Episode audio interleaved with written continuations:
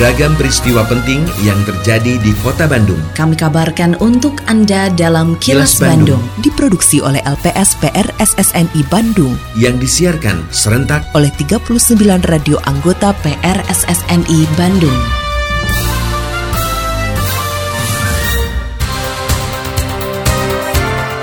Sejumlah informasi aktual kami hadirkan untuk Anda dan inilah informasi utamanya. Cabai rawit penyumbang inflasi Kota Bandung. Informasi lowongan kerja dibantu Serikat Pekerja.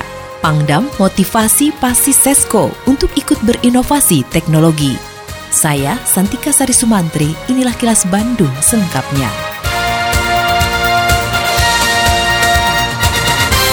Sejumlah komoditas kebutuhan pokok masyarakat menjadi penyumbang inflasi di Kota Bandung. Saat ini angka inflasi Kota Bandung mencapai 0,74 persen atau lebih tinggi dari inflasi Jawa Barat. Kepala Bagian Perekonomian Kota Bandung, Tubagus Agus Mulyadi mengatakan, selain cabai rawit, komoditas lainnya adalah bawang merah, cabai merah, telur ayam ras, tahu mentah, dan daging ayam ras. Agustin Purnawan melaporkan, menurut Agus, kota Bandung memang rentan terkena inflasi karena lebih dari 90 persen kebutuhan pangan kota Bandung dipasok dari daerah lain. Oleh karena itu, Tim Pengendali Inflasi Daerah atau TPID Kota Bandung terus bekerja keras mengendalikan inflasi, di antaranya dengan menjaga pasokan kebutuhan. Kota Bandung yang merupakan kota konsumsi dengan jumlah penduduk 2,2 juta jiwa malam hari dan 3 juta pada siang hari, hampir 96,47 persen kebutuhan pangan masyarakat dipasok dari luar kota Bandung sehingga rawan akan kenaikan harga dan pada bulan Juli 2022 ini komoditas penyumbang inflasi kota Bandung adalah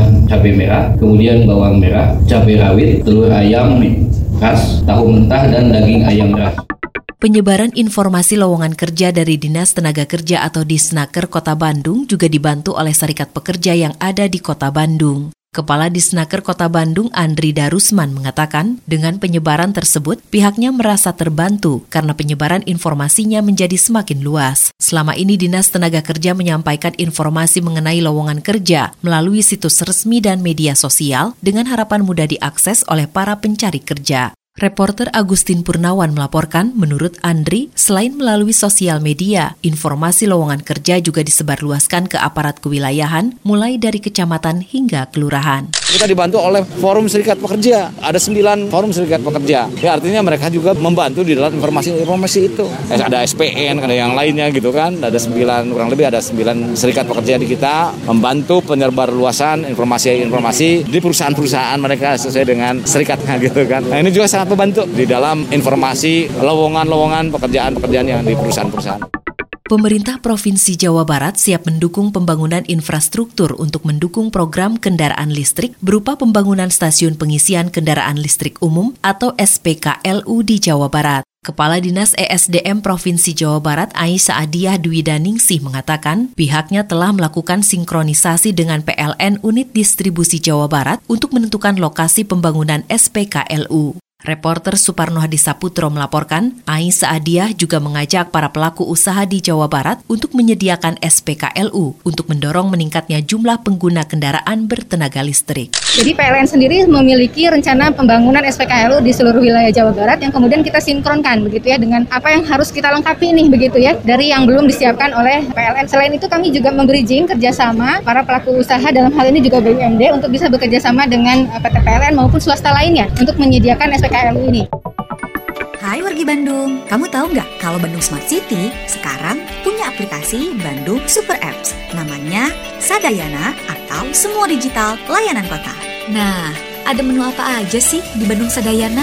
Kamu bisa mendapatkan berbagai layanan publik, forum Smart City, marketplace, kalender event, CCTV publik, open data, informasi COVID-19, virtual event, info kegawat daruratan 112 bisa didapatkan di aplikasi ini. Wih, keren banget nggak sih? Setiap user akan tergabung menjadi bagian dari Bandung Smart City Forum dan dapat mengakses berbagai layanan publik dari pemerintahan Kota Bandung. Jadi, kuy, buruan download ya. Untuk informasi lebih lanjut, kamu bisa kunjungi website www.smartcity.bandung.go.id atau download aplikasi Bandung Smart City di Google Play dan WhatsApp Bandung Smart City di 0811 259 1810. Bener-bener deh Bandung Super Apps, satu platform untuk beragam kebutuhan. Pesan ini disampaikan oleh Diskominfo Kota Bandung. Kini, audio podcast siaran Kilas Bandung dan berbagai informasi menarik lainnya bisa Anda akses di laman kilasbandungnews.com.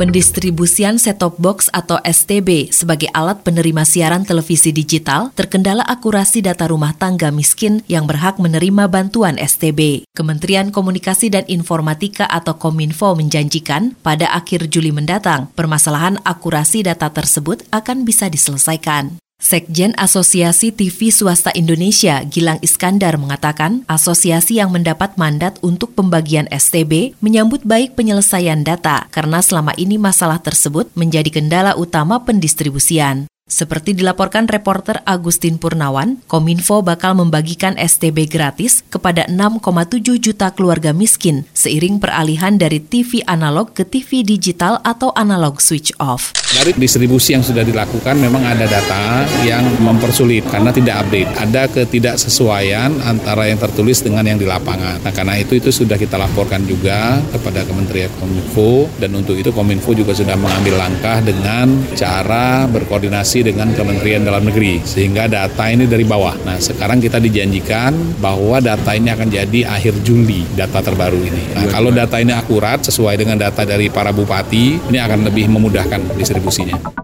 Sejumlah inovasi dan pengembangan teknologi menjadi salah satu sarana dalam melakukan pendekatan kepada masyarakat, termasuk diterapkan di Satuan Internal Jajaran Kodam 3 Siliwangi. Hal tersebut disampaikan Pangdam 3 Siliwangi, Maijen Kunto Arif Wibowo, usai memberikan pembekalan kepada pasis di Krek 62 Sesquad yang melakukan kuliah kerja lapangan di wilayah Kodam 3 Siliwangi. Hasil inovasi para prajurit Siliwangi tersebut telah diterapkan oleh satuan yang menjalankan tugas operasi di berbagai wilayah, juga dimanfaatkan oleh sejumlah pemerintah daerah di Jawa Barat. Seperti dilaporkan reporter Yudi Dirgantara, Pangdam mendorong para pasis Sesko untuk terus berinovasi sehingga karyanya bisa memberikan manfaat yang lebih luas. Kodam 3 menyelenggarakan pendekatan-pendekatan melalui teknologi terapan dari mulai pendekatan teknologi biologi, kemudian teknologi fisika, teknologi kimia, sampai dengan teknologi-teknologi mesin telekomunikasi yang juga digunakan untuk satuan internal baik satuan kami yang melaksanakan tugas ke daerah Maluku, Papua,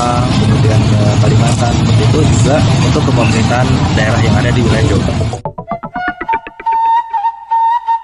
Bismillahirrahmanirrahim. Assalamualaikum warahmatullahi wabarakatuh. Sampurasun, saya Arif Saifuddin, Kepala Dinas Kebudayaan dan Pariwisata Kota Bandung, menginformasikan kepada mitra pariwisata di Kota Bandung bahwa berdasarkan Peraturan Wali Kota Bandung Nomor 88 Tahun 2022 tentang pemberlakuan pembatasan kegiatan masyarakat level 1 Coronavirus Disease 2019 di Kota Bandung.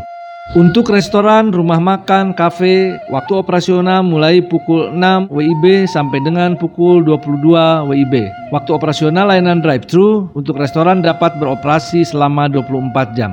Pelaksanaan kegiatan restoran, rumah makan, dan kafe yang berada di area terbuka, baik yang berada pada lokasi tersendiri maupun berlokasi di pusat perbelanjaan atau mall, dapat melayani makan di tempat atau dine-in dengan ketentuan paling banyak 100%. Wajib menerapkan perilaku hidup bersih dan sehat serta screening periodik menggunakan aplikasi Peduli Lindungi untuk melakukan screening terhadap semua pengunjung dan pegawai. Setiap pengunjung dengan usia di atas 18 tahun yang masuk ke restoran, rumah makan, dan kafe wajib sudah melakukan vaksinasi booster. Ayo mitra pariwisata, bersama-sama kita wajib melaksanakan protokol kesehatan, pencegahan dan pengendalian penyebaran COVID-19 secara ketat, konsisten dan disiplin. Iklan layanan masyarakat ini dipersembahkan oleh Dinas Kebudayaan dan Pariwisata Kota Bandung. Tetap patuhi protokol kesehatan sebagai kebiasaan baru dalam berbagai aktivitas karena pandemi COVID-19 belum usai. Dapatkan dosis vaksin COVID-19 secara lengkap untuk meningkatkan antibodi dan efektivitas vaksin di dalam tubuh. Terima kasih Anda telah menyimak Kilas Bandung yang diproduksi oleh LPSPR SSNI Bandung.